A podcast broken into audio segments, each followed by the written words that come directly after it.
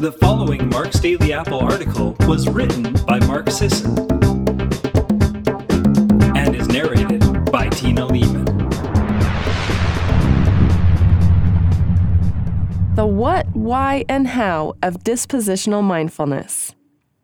It's okay to do the double take. Dispositional mindfulness. How's that? By now, most people have heard of mindfulness meditation. I've written a bit about it for the blog, also noting that other forms of deep relaxation practice tend to work better for me, as quiet blocks of time devoted to emptying the mind and bringing awareness to your breath, as well as other body sensations. Meditation can clear away conscious thought and let us rest in a deep calm, triggering the feel-good, health-promoting, hormonal effects of the body's potent relaxation response. Research has shown regular practice for even just a couple of months literally changes the brain's structure and confers a whole host of health advantages. But what about the application of a mindful approach to everyday life, rather than a particular practice? What is dispositional mindfulness? Dispositional mindfulness, as researchers define it, is simply a keen awareness and attention to our thoughts and feelings in the present moment. Although different people would describe it in their own terms, it can feel like a thoughtful attunement with what's going on inside the parameters of your mind and body, a conscious, registering layer between yourself and your experience. For some people, it might feel like a sense of centeredness, of keeping one's energy inside, fully in the present moment, with slow, self-aware, deliberate consideration. The mindful processing of emotional and physical sensations in this way can steer, sometimes purposefully, sometimes imperceptibly, responses and choices. It isn't hard to see how being dispositionally mindful would have enhanced Grok's ability to survive.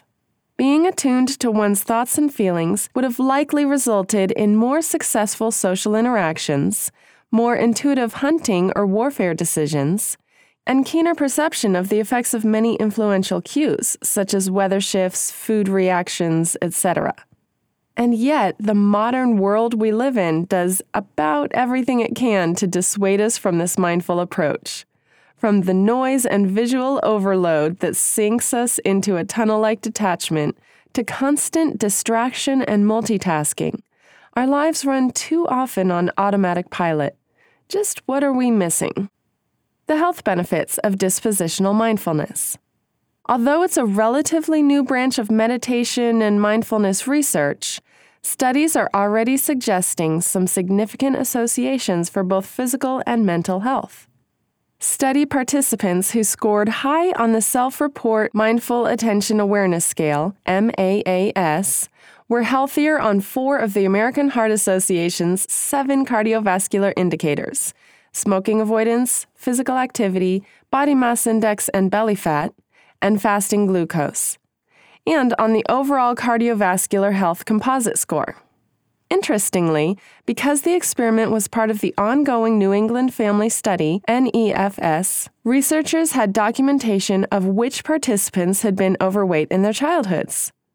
Participants who had been normal weight as children but became obese as adults scored low on the MAAS. Researchers speculate that dispositional mindfulness as a consistent temperature influences the decision-making process related to health-related choices. For example, the response to cravings or the decision to exercise. In terms of mental health, research suggests that dispositional mindfulness can ameliorate the physiological effects of psychological stress. And particularly for those people who are at risk for depression, it might be a hinge point. Subjects who had been tested for neuroticism 6 years prior underwent assessment for both depressive symptoms and dispositional mindfulness traits. In those who tested low or moderate for dispositional mindfulness, the correlation of neuroticism and depression was significantly higher. According to researchers, this kind of mindfulness can moderate the development of depression associated with neuroticism through the ability to describe and process inner experience. How to develop dispositional mindfulness. Although some people are naturally wired toward this type of keen self-awareness and present focus, experts suggest it can be cultivated by anyone. The Mindful Attention Awareness Scale is in the public domain. You can find a link to it on today's blog post at marksdailyapple.com and see how you fare. The questions reflect various forms of staying in the present moment, such as, I find myself preoccupied with the future or the past. Doing one thing at a time, such as, I find myself listening to someone with one ear, doing something else at the same time, and being in touch with your immediate feelings, such as, I could be experiencing some emotion and not be conscious of it until sometime later. Take each and practice one of the behaviors also linked on today's post for a week to 2 weeks. Once you feel you've made significant progress, take on the next one for the same amount of time, longer or shorter as need be. Establish check-in times at set intervals each day, using a phone or computer alarm perhaps, during which you write about how you've been practicing that week's mindful characteristic that day. Additionally, you can take up a meditative or relaxation practice, whether sitting or active, like walking meditation, yoga, tai chi, meditative dance, etc., that helps you intensively practice flow focus with the present moment. I'd argue that any activity which cultivates keen awareness of physical sensation or explores subtle emotional differentiation could potentially cultivate dispositional mindfulness if practiced regularly. The idea here isn't any particular skill, but subtle attunement.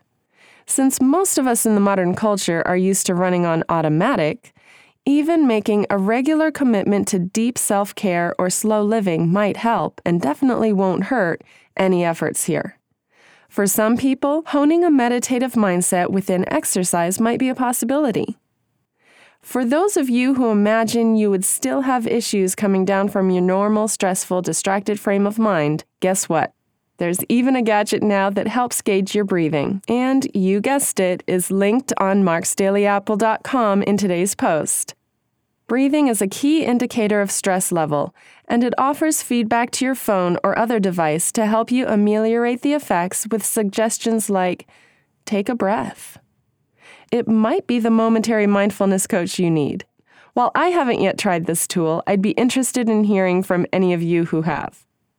Thanks for listening today. Have you taken the MAAS inventory? What elements of mindful or present living challenge you the most? Share your thoughts on dispositional mindfulness, meditative practices, or anything else under the primal sun. And have a great end to the week.